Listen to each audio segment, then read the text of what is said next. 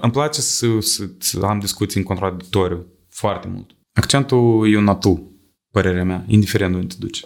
Eu am fost dat afară din câteva concerte. Nu știi că există răutatea gratuită, nu știi că există omul să-ți facă rău, pur și simplu că așa vrea. Multă lume a venit și a plecat de la sine sau de la mine. După 31, 32, așa, deja încep să te gândești că îmbătrânești. Cel mai complicat asta mi se pare, să știi ce vrei. Dar cea mai mare frică a artiștilor e să nu, să nu rămână singuri. Salut, sunt Cătălin Josan și vorbim la 1 noapte. Lucrurile se schimbă peste tot în lume și inclusiv la oamenii de artă. Probabil mulți cred că oamenii de artă sunt mereu romantici. Mai apare și un pic de dorință de a schimba unele obișnuințe dinainte, pentru că cum uh, s-a demonstrat uh, planurile omului cu planurile Domnului sunt total diferite. Și după pandemie și în timpul pandemiei am avut suficient timp ca să regândesc unele planuri de viitor. Mm, asta nu înseamnă că mă las de muzică, dar uh, mi-aș dori să, să intensific un pic mai mult partea asta de show. Încerc să fac o echipă E destul de greu, multă lume pleacă, din păcate, dar uh, sper să găsesc încă oameni care să creadă în proiectul meu și cu asta vreau să ajut și pe alții. Sper să-mi iasă. Fără să vreau m-am stabilit înapoi la Chișinău, chiar dacă am stat uh, aproape 10 ani în București, am obișnuit cu ritmul de acolo și m-am întors acasă ca să încerc să hai să spun, să mut mulții din loc și să încerc să inspir alți oameni să vrea să prind un pic de curaj. Pentru că lumea la noi e foarte cu minte și intră în zona de confort în așa fel încât să iasă este absolut imposibil, practic imposibil. Dar mai sunt exemple uh, după care poți iei și sper ca eu să fiu unul din, din ele ca să arăt că se poate ieși din zona de confort. Deși sunt un om foarte comod uh, și mie mi-e foarte greu să ies din zona de confort, cu toate astea, luptând cu mine, încerc să dau exemplu și celorlalți. În Moldova lucrurile în general se schimbă un pic mai greu, pentru că oamenii de la noi ies destul de greu din zona asta de casă, de prieteni, părinți, familii, patrii și așa mai departe. Asta se transformă la un moment dat într-o mică doză de, hai să zic, de egoism. Hai să, egoism în sensul că nu vrei să dai și la alții. Adică nu vrei să împarți experiența ta sau bucuria ta cu alții. Și atunci de asta la noi se construiesc garduri mai multe decât poduri. Schimbarea e un lucru mm, pentru care trebuie să lupți foarte mult. Și eu fiind uh, educat de când eram mic cu dorința de schimbare și nesupunerea față de nedreptate, întotdeauna am fost oarecum pe baricade. Și de aceea, indiferent că e vorba de poziția civică, de poziția artistică și care vreți voi, eu încerc să inspir oamenii singuri să poată să meargă, să n-aibă nevoie neapărat de un ajutor. Fac asta prin muzică, altcineva poate să facă prin altceva, dar ideea e să, să vrei să, să miști un pic, pentru că uh, rugina asta și mucegaia asta care se strâns de-a lungul timpului, e clar că durează să-l, să-l scot, să-l curăț, să-l mături, dar nu este imposibil. La fel ca și operații omul până nu se operează, nu scapă de o, nu știu, de appendix, de exemplu. De aceea, prin durere, cumva trebuie să te aștepți că există un proces de tranziție și lumea ar trebui să știe că există un moment de după tranziție, cel puțin să încerce să-și imagineze cum îl văd dar să nu rămână în zona asta de tranziție, că ești permanent într-un, nu știu, aeroport și n-ai, cetățe- n-ai pașaport. Adică cam așa este. Mm, patriotismul e o chestie care se învață, de fapt nu se învață, asta se educă de când ești mic. Uh, eu am fost prima dată la, un, la o demonstrație în 89. Eu aveam 2 ani, împreună cu tata și fratele meu și de atunci știu cântecele patriotice, de, de atunci înțeleg ce înseamnă lupta asta, Uh, pentru libertate, pentru uh, libertatea cuvântului, uh, pentru cântat liber, pentru distrugerea cenzurii impusă oamenilor de artă. Până n-am simțit-o pe pielea mea, credeam că cenzura asta sovietică exista atunci acolo a rămas. Se pare că nu. Eu am fost dat afară din câteva concerte, unele cunoscute, altele mai puțin cunoscute.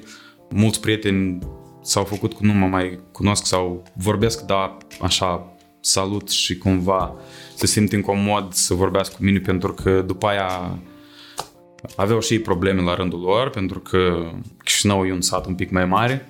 Toată lumea se cunoaște și la un moment dat umblă vorba prin sat că uite te cunoști cu Josan sau că vorbești cu el sau comuni sau că l ajut sau colaborați. Și am văzut o grămadă de chestii Asta nu mi-a schimbat absolut deloc părerea și dorința de a schimba lucrurile. Să te dai bătut e o chestie care tot trebuie să o faci foarte inteligent și cel puțin să dai senzația că te dai bătut. Pentru că niciodată nu, nu poți să te lași învins. Ești, până la urmă, om și atunci dacă cineva te calcă în picioare, ce o să faci? Adică nu poți permanent să te lași bagiocorit. În România m-am simțit și mă simt ca acasă. În România m-am lansat, practic, ca artist. M-am lansat ca persoană publică. Acolo am avut parte de o primire foarte călduroasă și am înțeles, de fapt, cum se face show business-ul, adică cum el funcționează, care sunt detaliile, câți oameni sunt implicați, ce bani se fac, ce înseamnă drepturi de autor, ce înseamnă să fii respectat, ori de câte ori mă, mă întorc, ori la București, la Iași, indiferent, în orice oraș din România, mă simt, mă simt ca la Chișinău. Și asta vreau să cumva să-i molipsesc în sensul bun pe cei de aici, că dacă destinul o să-ți dea voie cumva să mergi în direcția aia, o, să, o să-ți dea voie ori că ți cumva dat și atunci o să fie mai ușor, ori dacă o să vrei foarte, foarte mult, s-ar putea ca destinul să facă o mică excepție și să-ți dea voi pe o perioadă să te bucuri de ceea ce îți dorești foarte mult. Și după aia, probabil, o să te întoarcă înapoi pe drumul pe care ți era scris. Da, în 2013 eram cu totul altfel decât acum. Cât avem în 2013? 25 de ani. Liber să gândești în orice direcție, uh, trăiești într-un oraș mult mai deschis la bucurie, libertate, lipsă de dogme uh, super stricte. Ești unul din artiștii pe care lumea îi cunoaște pe stradă, uh, te cunoști cu cei mai buni dintre cei mai buni din showbiz din România, mergi la toate emisiunile cele mai bine cotate, ești invitat peste tot, uh, ești pe val, este absolut normal să te gândești mult mai, să, fii, să n-ai griji este adevărat că la un moment dat există un switch și legat de vârstă. Hai să zicem, chiar și după 25 începe o oarecare conștientizare. După 31, 32, așa, deja încep să te gândești că îmbătrânești. Chiar dacă nu ești bătrân deloc. Mai este și partea asta că m-am mutat la Chișinău, adică am, am venit, am, am început să fiu mai des aici și Trebuie să recunosc că la noi e o anumită încruntare care persistă permanent. E o supărare, e o apăsare, e o, e o dorință de, de, de luptă, de... În București te simți mult mai lejer, lumea e mult mai relaxată. Și acolo am observat că dacă te înjură cineva, lumea te înjură înapoi și merge mai departe. Adică asta face parte așa, dintr-un fel de bună ziua și la revedere. La noi totul se ia adânc așa la suflet, la inimă, dacă cumva ai călcat pe cineva pe coadă, îl ții minte toată viața. E foarte ranchionoasă lumea, lumea e foarte supărată, pe bună dreptate. Hai să recunoaștem că la noi lucrurile nu stau chiar atât de bine ca în România. Bine, eu spun de România, hai să dau ca exemplu București, pentru că acolo am stat. Vorbim din oraș de nu știu câte ori mai mare decât Chișinău. Vorbim despre o capitală europeană unde vin foarte mulți turiști, unde e un mix de, de tot felul de idei, unde există libertate de gândire în, în foarte multe domenii, unde există piață, unde există foarte multe cereri de cumpărare a produsului, indiferent de care, dorința de a vedea ceva nou. La noi, lumea iubește să se veselească într-un anumit fel. În momentul în care vrei să propui ceva mai diferit, lumea cumva are nevoie de un oarecare timp ca să poată să înțeleagă ce ai în vedere. Și neavând timpul asta, lumea, hai mai bine chestia asta care e foarte bine pregătită, ritmul ăsta super clar. Lumea aici este mai așa, mai investește azi și mâine primești înapoi. Nu-și face planuri de lungă durată pentru că niciodată nu știi ce-i mâine. Asta vine și din istoria tristă pe care am mai avut-o noi timp de mulți ani de zile. Am avut și părțile bune, dar am avut și foarte mult, multe lucruri care ne-au călcat un pic așa mândria și atunci noi suntem mândri, dar nu până la capăt. Adică nu vrem să supărăm cu mândria noastră. Adică asta e mândria noastră.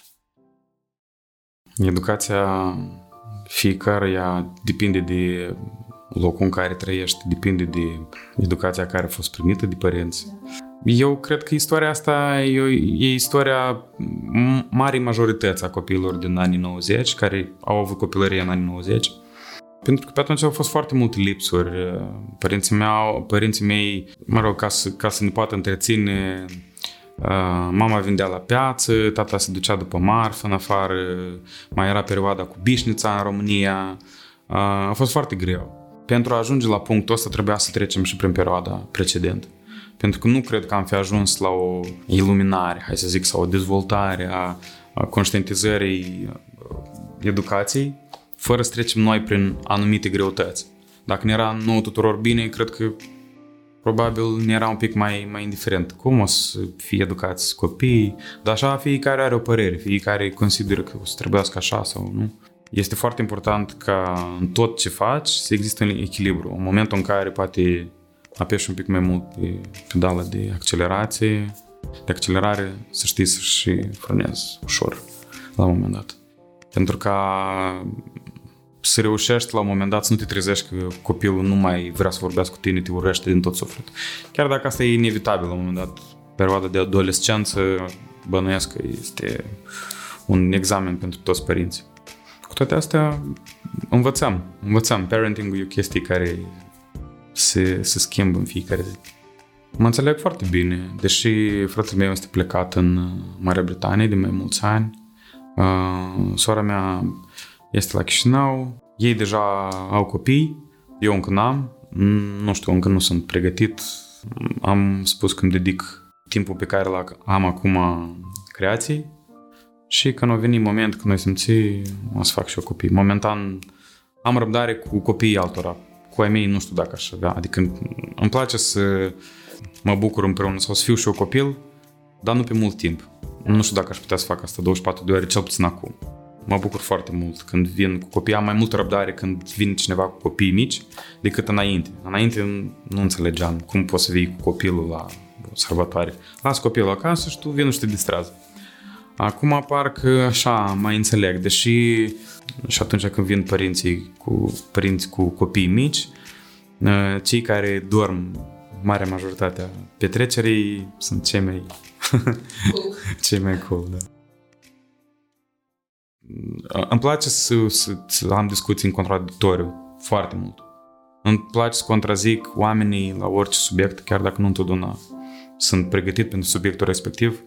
Îmi place să încing cumva spiritele pentru că dacă am vorbit numai despre chestii comode, ar fi o plictiseală mare. Dar așa, lumea se mai aprinde, se mai enervează și cumva serile sunt mai interesante. Am și eu chestiile mele, nu sunt cheie de biserică. Trebuie să dorm într-un incubator, probabil, ca să pot să spun că sunt perfect. Nici pe departe. Și mai am o grămadă de învățat. Uneori nici nu vreau să învăț. Uneori îmi place să fiu într-o anumită stare și atât. Mi-e foarte greu să accept un, un 50-50. Mi se pare așa nedrept. Trebuie să fie măcar 51, 49 mm. în favoarea mea. Dar depinde. Sunt oameni care știu să mă aburească într-un anumit fel, încât nici nu-mi dau seama. Îmi dau seama, dar după mult timp. După ce trece trenul. Eu cred că orice persoană poate să manipuleze. Asta e absolut necesar în ziua de azi. Nu știi să manipulezi cu bune intenții, evident. Pentru că sunt oameni care nu știu că sunt manipulați sau nu, nu cred că pot fi manipulați și sunt super încăpățânați până vine cineva și le explică că de fapt uite, de o oră stăm așa, uite, vezi că deja ai altă părere. Dar inițial era pe partea cealaltă. Nu știu dacă pot să spun că sunt un om bun 100%. Uh, încerc să fac bine, dar nu întotdeauna mis binele și rău întotdeauna sunt cumva așa într-o continuă colaborare. Neintenționat poate să se întâmple, fără să-mi dau seama. Pot să fac și intenționat, dar atunci când sunt provocat, când primesc rău, dau înapoi. Adică nu sunt genul de persoană care să, să fiu super diplomat atunci când cineva insistă foarte mult și caută, o caută cu lumânarea. Verbal, verbal. Dar uh, sunt momente în care nu vreau să mă pun cu proști. Deloc. Adică îmi dau seama că n-ai cu cine vorbi și atunci îl las în, în, în plata Domnului. Nu există om care să n-aibă regrete, chiar dacă nu recunoaște. Noi cred că suntem obligați să, să regretăm sau cel puțin să... Nu știu dacă neapărat să folosim cuvântul regret, pentru că nu vrem să recunoaștem că am greșit undeva, dar să ne dăm seama că am, putea să, am fi putut să facem altfel. Poate nu foarte departe de cum am fi făcut, ca să nu recunoaștem că am greșit, ca să nu ne călcăm foarte mult pe orgoliu, că dacă ne băgăm la orgoliu, atunci ne răspunde înapoi și atunci e mult mai greu. Dar dacă putem să, să călcăm pe bec și după asta să ne dăm seama că totuși poate data viitoare, măcar dacă nu vrei să recunoști, măcar nu mai fă o dată. Dar regretele sunt uh, în fiecare zi. Nu, nu poți fi uh, mulțumit de tine și să nu evoluezi. Dacă ai fi super mulțumit de tine, înseamnă că ești într-o stare inertă în care nu mai, nu mai faci nimic, ești perfect, nu există nimic care să te încurce sau să vrei să te undeva, ești ideal. Ori noi suntem curioși din fire, noi întotdeauna vrem ceva să încercăm, nu să ne întrebăm oare ce înseamnă asta, oare ce am mai putea să facem, cum să, să ieșim din plictiseală, cum să scăpăm de ea, să, să nu cumva să vină prea aproape de noi. Și cred că plictiseala e cea mai mare, cea mai dăunătoare chestie care poate să-i se întâmple unui om. Asta e, hai să zicem, un prim, prim pas către depresie. Că altfel, dacă ai avea ce să faci, dacă ai avea oameni care interacționează diferit, atunci ne simțim și noi că suntem în treabă, suntem vii. Dar așa când la un moment dat te plictisești, nu înțelegi, n-ai nicio stare, nu știi ce vrei să faci. Da, m-am plictisit și de asta m-am plictisit și de asta și de asta și de asta, nu știu. Și atunci trebuie să-ți găsești o, nu știu, o ceva, orice. Să te apuci de orice, nu contează. Vrei să gătești, nu gătești. Marzi, pastele, faci ce vrei, orice, numai să, să ieși din asta. Eu nu întotdeauna mă, mă conduc după principiul ăsta, dar aș crede că lumea ar trebui să aibă un anumit, un număr de, de puncte după care ar trebui să se, se conduc. Unul din ele ar fi să ții cât mai departe de tine plictisală. Unora le place să fie singuri. Nu mai țin minte cine spunea. Mie îmi place să fiu, de foarte multe ori îmi place să fiu singur într-o mare de oameni. Adică să nu cunosc pe nimeni, dar să fiu înconjurat de lume. E un anumit fel de singurătate. Adică tu ești singur pentru că nu cunoști pe nimeni, dar ești înconjurat de oameni. Sunt alți oameni care sunt antisociali și iubesc să stea numai în casă, să nu vadă pe nimeni, să nu audă pe nimeni. Eu am diferite perioade. Am perioade când nu vreau să văd pe nimeni, am altele în care vreau să văd oameni în jurul meu, sunt petreceri la care vreau să fiu prezent doar pentru ca să mai schimb un pic anturajul sau aud un pic de gălăgie, de zumzet. Sunt altele în care îmi place să interacționez cu oamenii. Sunt foarte diferit. Așa, de la anotimp la anotimp. Ca să, ca să vrei ceva, adică ca să iasă ceva din ce ce vrei, trebuie să știi ce vrei. Gen, cel mai complicat asta mi se pare, să știi ce vrei. Pentru că aici înseamnă să iei o anumită decizie. Eu îmi doresc asta și în asta cred. Dar de ce cred asta? De ce vreau asta? Dacă tu știi să-ți răspunzi la întrebarea asta, atunci ce ce vrei o să îndeplinească. Dacă tu nu știi de ce îți trebuie, o să îndeplinească și ai să întrebi, ok, dar acum, ok, și care, care a fost ideea? De asta, probabil, cu vârsta asta vine să știi ce vrei. De la 20 la 30 de ani vrei, dar de la 30, hai, de la 20 la 30 ceva și un pic. Da, de la 30 și un pic, un pic mai încolo, deja cam știi, încep să știi ce vrei sau cel puțin îți dai întrebările. Aș vrea să știu ce vreau.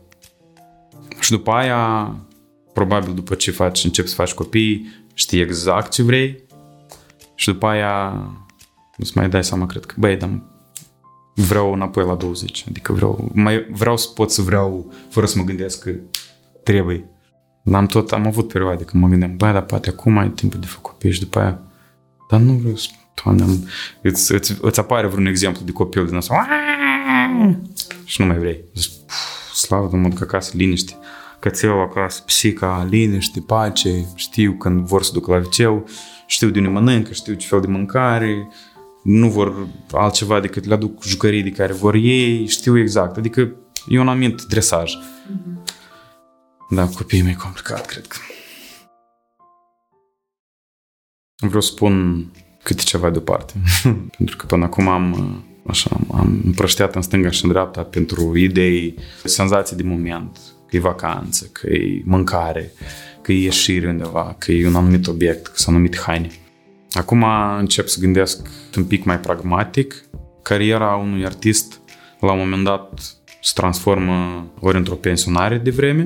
Foarte mulți artiști se pensionează pentru că, mă rog, nu se mai sunt în largul lor și schimbă domeniul de activitate. Sau alții, ca de exemplu, cel mai bun exemplu pe care pot să-l dau eu este Sting. Omul are 70 de ani, are un șir de concerte în Las Vegas. Adică omul nu se liniștește. Îl dau ca exemplu pentru că el s-a apucat destul de târziu de muzică în comparație cu regulile showbizului. Mhm. Cel puțin de acum. Dar chiar și atunci când s-a lansat, el zicea că avea în jur de 30 de ani. El s-a apucat de yoga pe la 40, pe la 40. Și acum, la 70 de ani, arată ca un nene în toată firea care încă mai are încă mult ce bine de cântat, de povestit.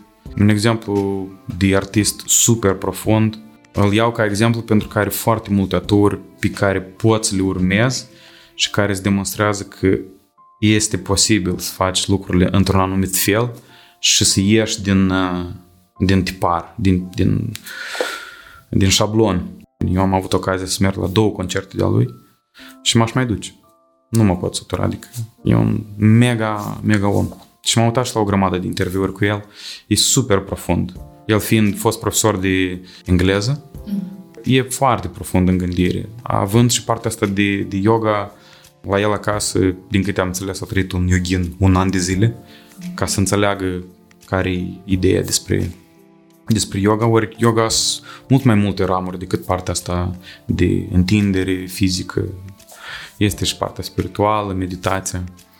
În pandemie, noi cred că toți la un moment dat am înțeles cum funcționează meditația, ce înseamnă fuga de anxietate, tot felul de uh, lucruri pe care le făceai, adică de care scăpai comunicând cu alții și acum având comunicarea, ești tu cu tine și dintr-o dată trebuie să te discorzi, să înțelegi ce vrei, cum faci. Și nu toată lumea vrea să, să se vadă în oglindă. Preferă, preferă să uite în altă parte. Adică preferă să vorbească cu prieteni, da, prietenii, da, să nu își pună oglindă în față și să mai... E foarte greu să faci curat în interior. Asta e foarte dureros, e foarte greu pentru că tu trebuie să recunoști unele greșeli, ori ego iarăși e o chestie care e foarte greu de contrazis. Mai ales când ego este alimentat de public. Mie mi-a fost destul de greu în pandemie, pentru că în primul rând am avut evenimente, m-am gândit întotdeauna dar oare mai are nevoie muzică, oamenii mai au nevoie de muzică, nu se știe când o să termine toată chestia asta, ce o să facem mai departe, din ce o să trăiesc, cu ce să mă ocup mai departe, nu mă pricep la nimic, tot felul de gânduri. Și având liniștea asta 24-24 timp de un an, la un moment dat încep să auzi voci care te tot întreabă, dar ce faci mai departe, dar cum, dar de ce ai făcut asta, dar ce o să facem acolo, dar acum de ce faci, de ce nu faci asta? Adică sunt foarte multe frământări, de asta lumea preferă să, așa, altcineva să le rezolve partea asta interioară cumva, sau dând vina pe alții, sau găsind o anumită scuze la unele lucruri pe care le faci. Fost, eu m-am izolat foarte mult în casă, n-am interacționat cu nimeni timp de un an, eu nu m-am văzut cu nimeni absolut. Eu mă bucur, eu cred că am ales o, o am, am avut o decizie corectă față de lucrurile care s-au întâmplat în lume. Poate nu cu mult, dar măcar am, am ajutat cumva la terminarea coșmarului asta, poate un pic mai repede.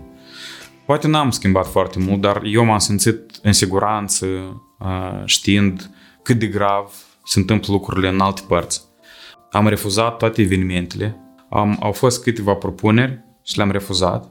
Nu-mi pare rău, dacă, Doamne ferește, mai vine vreo pandemie, fac la fel. Nu vreau să fiu eu ăla care transmit cuiva erau uh, oameni care credeau în teoriile conspirațiilor și tot felul de chestii care nu aveau nicio logică. Adică tu vezi că oamenii mor și spun nu, nu, nu, că asta e altceva. Nu puteam să înțeleg de ce oamenii așa gândesc și atunci am spus ok, decât să stau să le explic, îi evit, nu vorbesc cu ei, treaba lor, las fac ce vor ei, se simtă sau nu vinovați, nu e, nu e destinul meu și până la urmă Dumnezeu nu bate cu bățul. Numai ce n-am făcut în pandemie, am compus o grămadă, adică dacă până atunci compusul era o chestie, a, da, poate să mai scriu ceva, acum am compus, am făcut, evident, yoga, am gătit, am citit, am analizat, m-am, m-am gândit la tot felul de planuri, de, de reprofilări, de chestii, de, adică în fiecare zi ceva făceam. M-am apucat de desenat, de orice. Dar până la urmă, tot la muzică am revenit, mi-am dat seama că investiția în mine sau investiția în muzică e cea mai bună investiția mea. Mi-am dat seama că totuși destinul cum, cum și-am am zis mai devreme, destinul ți-i dat. Ești muzician, ești muzician. Dacă ți-i dat să faci altceva, o să-ți explici că până aici ai să cânti, mai departe nu ai să cânti. Tu ai să faci altceva. Poate asta sună ciudat, dar în continuare învăț partea de social media. Dacă Facebook-ul este pus destul de bine pe picioare, mă ajută foarte mult sora mea, care este un foarte bun și PRist și social media manager, are foarte multe calități și practic ea se ocupă de pagina de Facebook, de asta și are un asemenea succes, pentru că dacă era după capul meu, probabil nu aveam atâția urmăritori. Instagramul l-am descoperit mai târziu, nici până acum nu știu dacă sunt cel mai mare fan a timpului petrecut pe Instagram, poate pentru că încă nu-l înțeleg până la capăt. Adică nu înțeleg menirea făcutului pozelor și a făcutul videolor, video, clipurilor la fiecare pas. Și am prieteni care sunt atât de super mega Instagram că nu mă ne așezam la masă prima chestie zic hai faci poze și după aia mâncăm.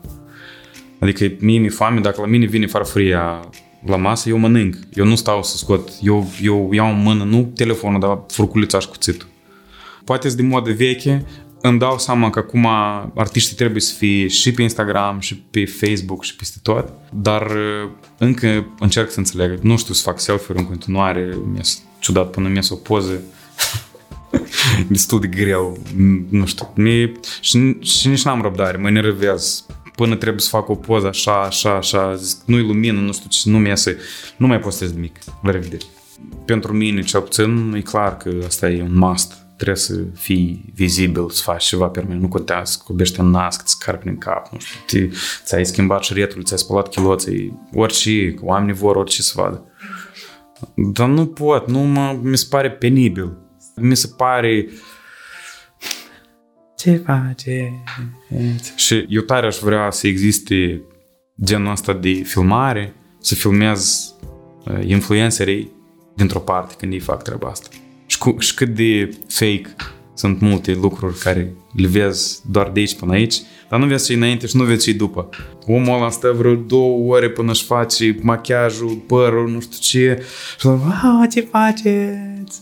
Închide, spune, și de acolo un monstru din asta așa.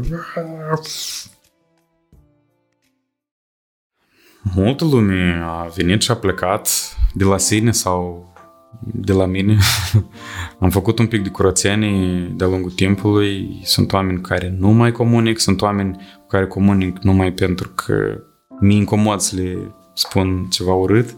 Eu cred că cei care știu despre ce ne vorbesc s-au simțit cu musca pe căciulă de la bun început.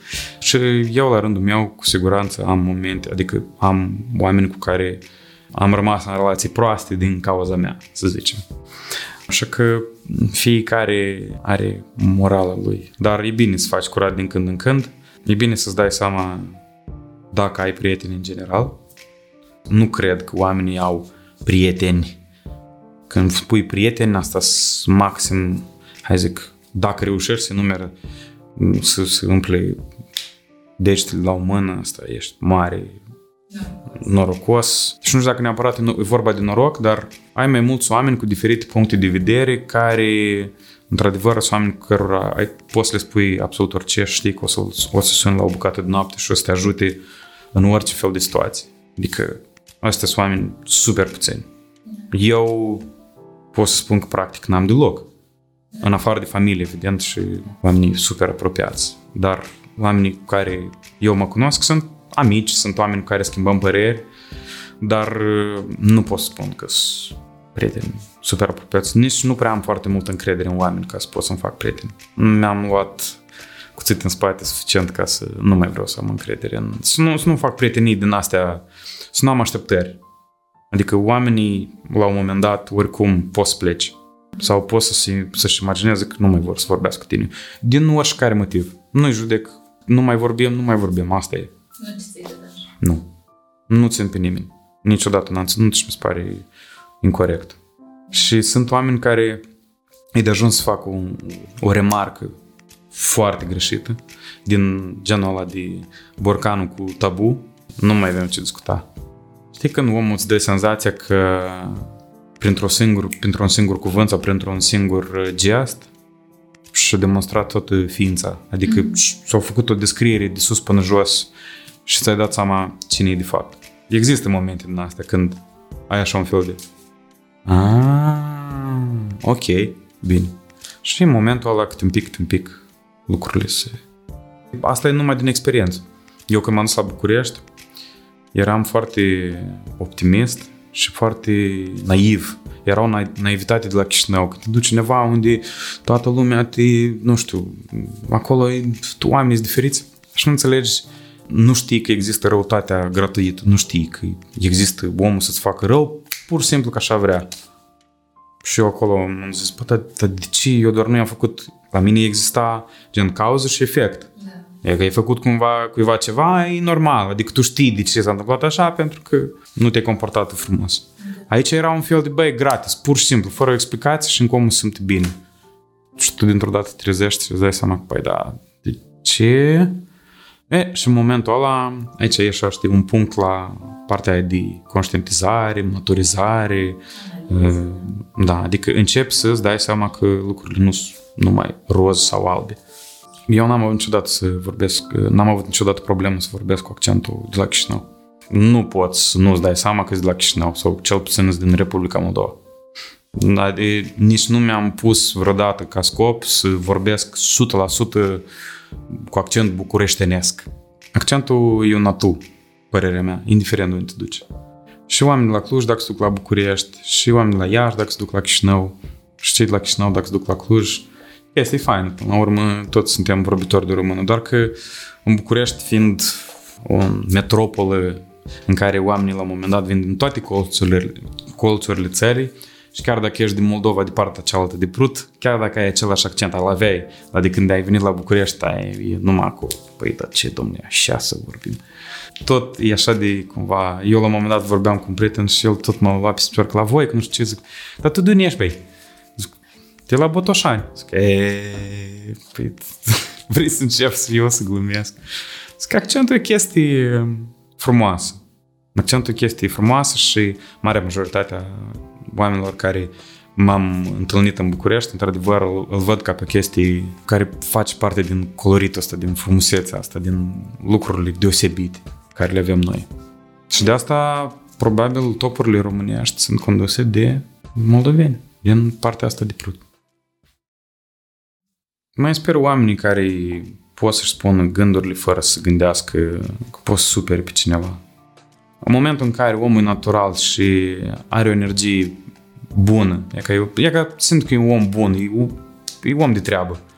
Pornești de acolo, că omul e sincer, măcar îl știi cum e. Unele idei, unele rădăcini de la care poți pornești, tu îți dai seama că, uite, eu tot am ideea asta, de nu m-am gândit că ea poate fi atât de dezvoltată și el o dezvoltă într-un anumit fel și zic, a, uite, o să, o să iau niște idei de aici, o să... Uh-huh. E bun, e bine de influența de la nenea asta sau de la tantea asta. Adică, de foarte multe ori, din interviurile artiștilor, îți dai seama, băi, omul ăsta trebuie urmărit nu doar pe scenă, dar și în afara scenei. De obicei, cele mai bune idei vin, știi când? Exact înainte să dormi, când simți că vine somnul, când capul se liniștește, când pleacă toate gândurile, tu ești după o zi de lucru și oh, oh, tu te pui pe cap, pe cap pe pernă, tu ești super obosit, tu vrei să dormi, dar la tine acolo, a, dar mâine ce am de făcut, de aceea, a, a, a, și la un moment dat e ca toate chestiile astea. Să liniștească, mai și în sunetul ăsta, știi, white noise, apare ceva care tu n-ai auzit niciodată. Și asta așa de, uh, hai să zic, e oarecum frustrant că tu deja ți așa de tare ți somn, că tu nu poți să te ridici din pat ca să poți asta să scrii și doi la mână dispare instantaneu în momentul în care vrei să scrii. Adică tu, dacă, te, dacă tu nu te gândești că asta trebuie să ți memorizezi sau trebuie să o repeți de o mii de ori ca să nu uiți, să uit. Sau dimineața, imediat cum te-ai trezit, când încă nu revin iarăși gândurile, exact aceeași liniște, tu te trezești și acolo când ceva, nu știu, de unde, cum, se alinează cumva niște circumvoluțiune acolo, să pregătesc și dau o chestie care te gândești, păi, dar de unde putea să vină? Adică, nu știu, partea asta de creație trebuie să fie într-o liniște și nepregătită și vine așa, când, când vrei. Nu când vrei tu, când vrei. Dar cea mai mare frică a artiștilor e să nu, să nu rămână singuri. Artiștii sunt oameni super sensibili și oameni care, fiind ajutați de prezența publicului, le place atenția. Întotdeauna le-a plăcut atenția și o să le placă atenția. Aplauzele, uh, confirmările, că au fost bine, validările și lipsa de reacție, singurătatea asta în care gen tu ai cântat și aștepți reacția publicului și ea nu-i. Și atunci te simți așa cumva că nu trebuiești nimănui. Și o altă frică e mediocritatea. Vreau măcar să fiu măcar un pic mai sus de, de adică niciodată să nu cobor la nivelul de mediocritate. Dacă ți îți pare că mediocritatea e o chestie bună, înseamnă că ești un businessman, nu ești un artist. Conștientizez că trebuie să fiu recunoscător și arătând, nu doar gândindu-mă că trebuie să fiu recunoscător. Dar mai am de lucrat la recunoaște asta cu voce tare. Cred că pandemia a fost uh, semnalul cel mai puternic de a face terapie. Și cred că e un lucru foarte important pentru, pentru om în general să, să se lecuiască nu doar fizic, dar și psihic. Pentru că asemenea perioade ca pandemia sunt absolut chinuitoare, mistuitoare pentru orice om. Fie că e o familie care stă numai în casă sau maturii care nu mai suportă sau e absolut necesar, dar de oameni de artă nici nu mai vorbesc. Și tu trebuie să recunoști pentru tine că uneori ai nevoie de un sfat a unui specialist care să îți explice de ce unele lucruri se întâmplă în anumit fel. Oricum îți dai singur răspuns la întrebări, dar uh, trebuie să le pui. Asta nu știm noi să facem, să, punem, să ne punem întrebările corecte. Noi poate și știm răspunsul la toate întrebările noastre, dar noi, noi nu știm ce să ne întrebăm într-un moment în care tu ai numai o singură întrebare. Adică eu mă simt rău. Ok, dar acolo mai este o listă întreagă care de fapt te ajută să înțelegi de ce ți-e rău. Și te întrebi tot tu pe tine, dar tu nu știi. Și ai nevoie de cineva care are experiență suficient ca să poată să-și dea seama, întrebându-te să ajungă la, un, la o rădăcină. Așa că e un lucru care ajută. Sensul vieții Uh, eu o să spun acum din punct de vedere artistic. Fiecare din artiști are menirea de a fi un uh, exemplu de urmat. Indiferent cum, pentru că de foarte multe ori oamenii cred mai mult în om, în, în cineva care le cântă ceva care le place și care îi atinge la suflet și atunci când omul își deschide sufletul cântând o piesă, până și închide înapoi ușa, tu mai reușești să, să mai transmiți un mesaj și atunci el poate să-l, poate să-l absoarbă și cu ocazia asta poate să transmită mai departe. De asta, exemplu, vreau să fiu un exemplu bun care să inspire oamenii să facă lucruri bune.